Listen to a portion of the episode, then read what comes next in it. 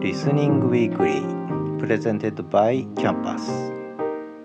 リスニングウィークリー週刊 アイエヌジー じゅうさんかいめの配信になります。今日はじゅういちがつのみっか、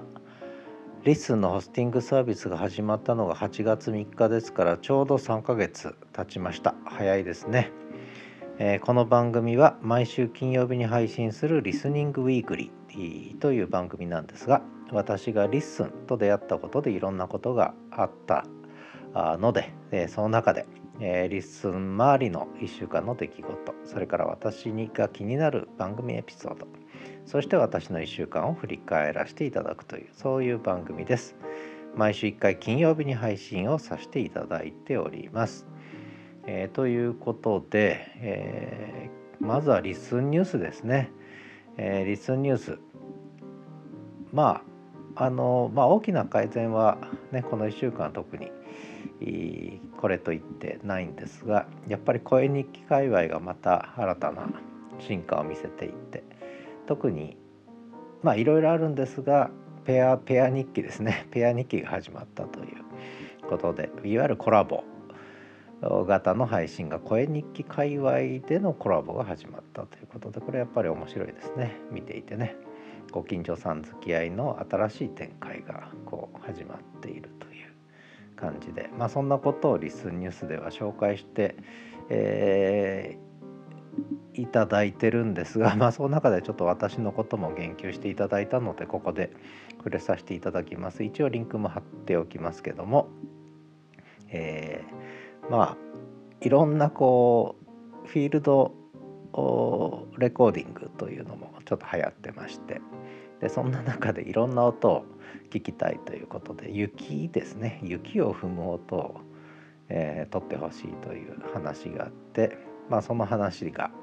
に関連して、まあ、札幌で雪を踏む音合宿やりましょうみたいな話を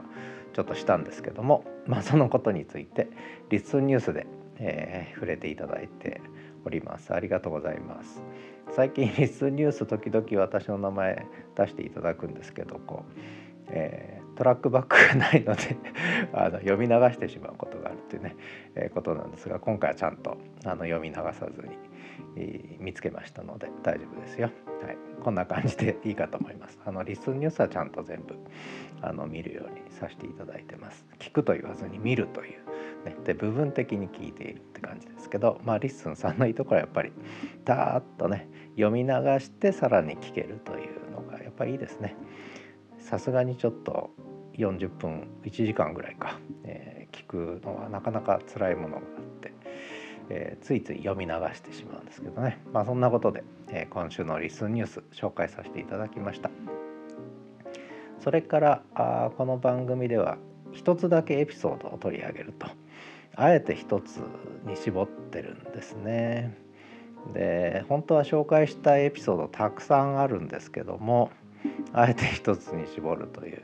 ことで今回悩んだんですが、あのペア日記も聞かせていただいて、えー、あの女性のペア日記と男性のペア日記とそれぞれ聞かせていただいて、とても興味深く聞かせていただいて、まあ結構ね共通して考えてることもいっぱいあるんだなと思ったんですが、そのペア日記に言及している声の日記ですねえー、を収録されているスノーさんですね。久しぶりのスノーさん、これちょっと、うんあのまあ、スノーさんはいろいろチャレンジャーなのでいろんなことやられてて、他にも言及したいことあるんですが、このペア日記に関連して結構長く喋られたのが印象的でした。つい昨日かなの配信だったと思うんですけども、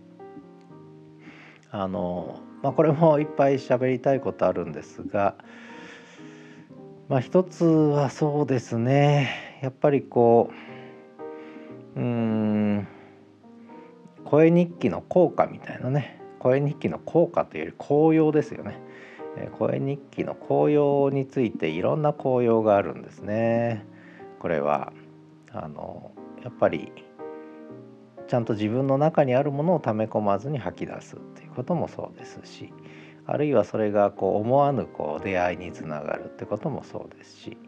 あるいは結構気軽にポッドキャスティングできるので、いろんなこう実験的なね収録が始まるっていうのもそうなんですけども、やっぱりとても面白いですね。で、まあ、そんなことをこうスノーさんがいろいろ語られてるんで、あのちょうどこう小田陣さんとフォーさんの井上さんですねの、えー、ペア日記を聞かれて触発されて書かれてるんで、とても興味深く聞かせていただいたということで紹介させていただきますが、その中で一つあの本を紹介されてるんですよね。えー、我慢して生きるほど人生は長くない。これ非常にちょっとびっくりしたっていうか、私実はあのよく学生、まあ私大学で教えてたもんですから、学生とか周りの人に、特に学生に対して言ってたのが、遠慮してると人生終わっちゃうよっていうね、とにかくやりたいことやった方がいいよって、言いたいこと言った方がいいよって、遠慮してると人生終わっちゃうよっていう言い方をよくしてたんですけども、もうまさにその我慢して生きるほど人生は長くないってね、えー、いうのと非常に共通するんで、この本とても、えー、興味持ちましたね。あの書かれてることも多分かなり私の思いと一致してることも結構あるんじゃないかなというふうに思いますけども、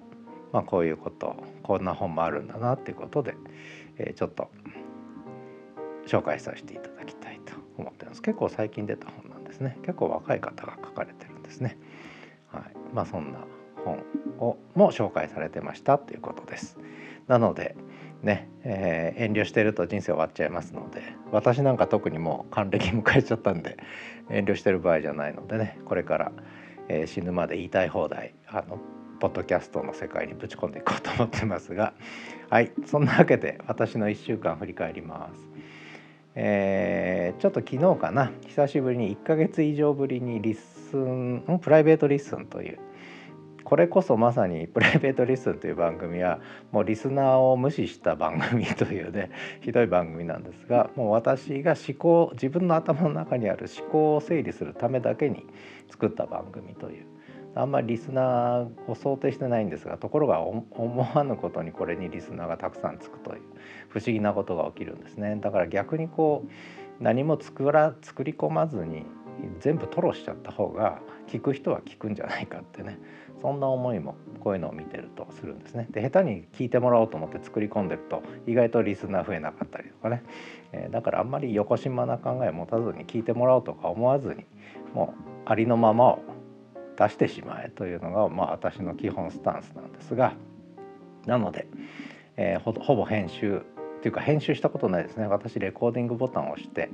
でレコーディングボタンを押すまでは喋ることは本当にあんまりちゃんと考えてなくて、で喋ってるうちにどんどんどんどん口が動いてって喋ってって、でそれをほとんど聞きもせずにアップロードしてしまって、で文字になったのを初めて見るという、で下書き段階で一応見るんですが、もう収録し直すことはほとんどしないですね。えー、本当にしないですね。 きゅうじゅうきゅうパーセント しないですね。もうそのまんま全部いっちゃうと、これ全ての番組についてそうなんですが、まあ、そういう意味ではこれまでのポッドキャストの常識とは全く違うことをやってるという自覚を持って、まあ、やってるんですけどね、まあ、そんな中でのプライベートリッスンですが、えー、少し社会科学方法論なんてね、小難しいことやってるんですが、なんで皆さんこれを聞いてくれるんだろうっていう不思議でしょうがないということで、まあ、そんなやつを久しぶりにアップしましたよっていうのは一つと、それからあとはリッスンケアフリーという、これはふつかにいっかいの声で書く日記に分類されるやつなんですが、これも、えー、ちょうど還暦があったので、誕生日があったので、そのえー、誕生日迎えちゃって、まあ、たまにはちょっとデュオというか対談もやりたいよねってね、一人しゃべりしかやってないんですね、私ね一人しゃべりしかやってないので、まあ、こういうデュオ的なこともやりたいよねって言ったら、えー、ねえー、っとメチコさんが、えー、優しく声をかけてくれたので、ね、もしかしたらちょっと、えー、少しなんかゲスト会を設けれるかもしれないなっていう感じがちょっと出てきたなっていうのと、あとは誕生日のお祝いいただいたんで、あの誕生日のお礼の声日記もちょっとだけ書かせていただきました。あ、ここで思い出しました。近藤さんよんじゅうはっさいのお誕生日おめでとうございます、えー、よんじゅうはっさいおめでとうございます。ちょうど私と一回り違って誕生日も非常に近いということで、でこれもう何にも根拠も何にもないんですが、なぜか一回り違うってじゅうにこ一回り違うっていうのはなんかね通じるもんがあるんですね。まあうさぎ年だっていうのもあるでしょうし、星座は微妙にずれんのかな、一緒かな、どっちかな、はいね、そんな感じでなんかちょっとねなんかこう親近感感じちゃいますね。えー、そのあたりの原因はこの一回り違うのと誕生日が近いっていう星回りが似てんのかなとかね、なんか勝手に思ったりしました。はい、誕生日おめでとうございます。それから、えー、まあそんなもんですかね。それとあとは雪を踏みしめる音ツアーの話をさせていただきました。であとは エスエヌエス はコミュニティ回帰するということで、もうまさにそうなってるんですけども、でこのコミュニティ回帰ってのはただ単にこじんまりちっちゃくなるって意味じゃなくて、 ま, まさにコミュニティでたまたま隣に引っ越してきたら、えー、偶然の出会いにつながるというね、思わぬ出会いにつながるってそういう意味合いなんですよね、コミュニティっていうのはね。縁もゆかりもなかった人はたまたまご近所に引っ越してきたことで始まるこう偶然の人間関係のこう展開みたいな意味合いだと思うんですよね。まあ、そういう意味では エスエヌエス がこれまでちょっと殺伐としてたのはそういう部分がちょっと失われてたからで、今本当にリスンがやってることは、あるいはリスンというプラットフォームで起きてることはまさにコミュニティ回帰だと。単にちっちゃくなるって意味じゃなくて質的なクオリティ面でのコミュニティ回帰っていうのが、ね、始まってるような気が僕はしてるということなんですけどね。それから始めるラジオキャンパス、これ私の実はメイン番組なんですね。 Spotify 配信の最初に始めたポッドキャストなんですが、えー、もう昭和のラジオ風味でやってるんですけど、えー、ここでザ・東一郎散歩というコーナーがありまして、でそこで今東一郎の名前当て由来クイズやってるんでね、皆さん参加してください、ちょっとアピールしておきます。それからあと公開ダラダライブっていう、これはあのスタンド エフエム ホストでやってるやつなんですが、この公開ダラダライブは意外とねさんじゅっぷんダラダラと、本当にこれが一番ダラダラ喋るんですけどさんじゅっぷんかん、しかも長いんですね。私の番組はだいたいじゅっぷんからじゅうごふん、えー、で終わります。で一番長いのがこのさんじゅっぷんの公開ダラダライブと、それからあの始めるラジオキャンパスのだいたいよんじゅっぷんというね、もうそれだけなんですが、この公開ダラダライブは私にとってもとてもあの刺激的というか、もう本当にもうレコーディングボタンをポンと押しちゃうんですね、時間になったら。で何にも喋ること考えてないで、もう口が動くまんまにダラダラダラダラ喋っていくと、やっぱりそれまでの振り返りをしながらなんか新しいアイデアがそこにポツポツポツポツこう勝手に出てくるというね意味では、えー、結構公開ダラダライブ自分で聞いてて面白いという、何言ってんだろうね、よくわかりませんが、そんなことでじゅうにふん経っちゃいました、じゅうさんぷんになっちゃいました。えー、今週のリスニングウィークリーじゅうさんかいめ、ちょっと不吉な数字ですがじゅういちがつみっかになりました。で今日はこのリスニングウィークリーと、それから月間始めるキャンパスってねみっかですのでね、リスン記念日ですので、それから声日記と、そのデイリーウィークリーマンスリーがこうみっつ揃い踏みの日になっちゃいました。えー、これを私は惑星直列と呼んでるんですが、惑星直列が起こっちゃった日なんで、今から、えー、この後ケアフリーとそれからマンスリーと配信したいと思います。まず最初に月週間 アイエヌジー、 これで終了、編集せずにアップしちゃいます。ではまた。